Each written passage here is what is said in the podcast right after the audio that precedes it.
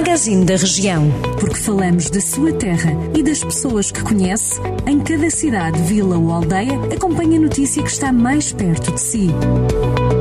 Magazine da Região. Edição de Ricardo Ferreira.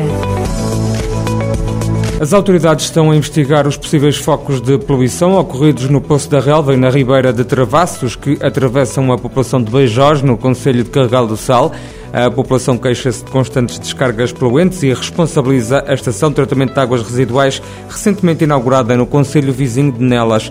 A Junta de Beijós também já avançou com várias denúncias sobre estas descargas junto da Agência Portuguesa do Ambiente e da GNR. O presidente da autarquia, Carlos Batista, revela que a Junta está a preparar com a população local uma manifestação em protesto contra a poluição registada na localidade, numa iniciativa que acrescenta é de toda a comunidade. A Feira do Pastor e do Queijo em Penalva do Castelo vai regressar ao formato tradicional já este ano, com mais expositores e mais público.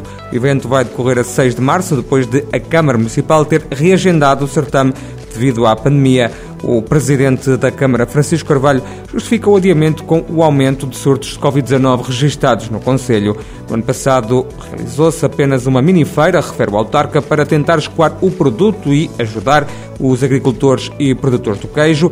Este ano, a feira regressa nos moldes tradicionais. Francisco Carvalho garante que o evento vai contar com cerca de 30 a 40 expositores e a presença de um programa de televisão para dar uma maior cobertura e visibilidade ao evento.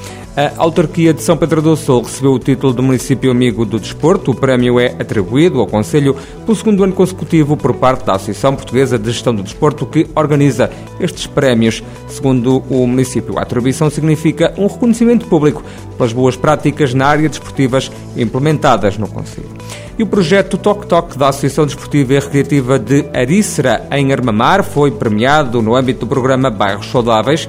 A iniciativa conta com parcerias da Unidade de Cuidados da Comunidade, Terras do Douro e também do município local. O projeto intervém em Armamar, estando a dar respostas até agora inexistentes às necessidades de pessoas fragilizadas e sem retaguarda familiar, nomeadamente idosos e cidadãos portadores de deficiência. A Associação presta apoio na entrega de bens de primeira necessidade ao domicílio, transporte para deslocações importantes, como a ida a consultas médicas. Em simultâneo, faz também um acompanhamento personalizado com ações de sensibilização em áreas como saúde, educação, ambiente, gestão do orçamento familiar e melhoria das condições habitacionais. Estas e outras notícias da região já sabe, sempre disponíveis em jornaldocentro.pt.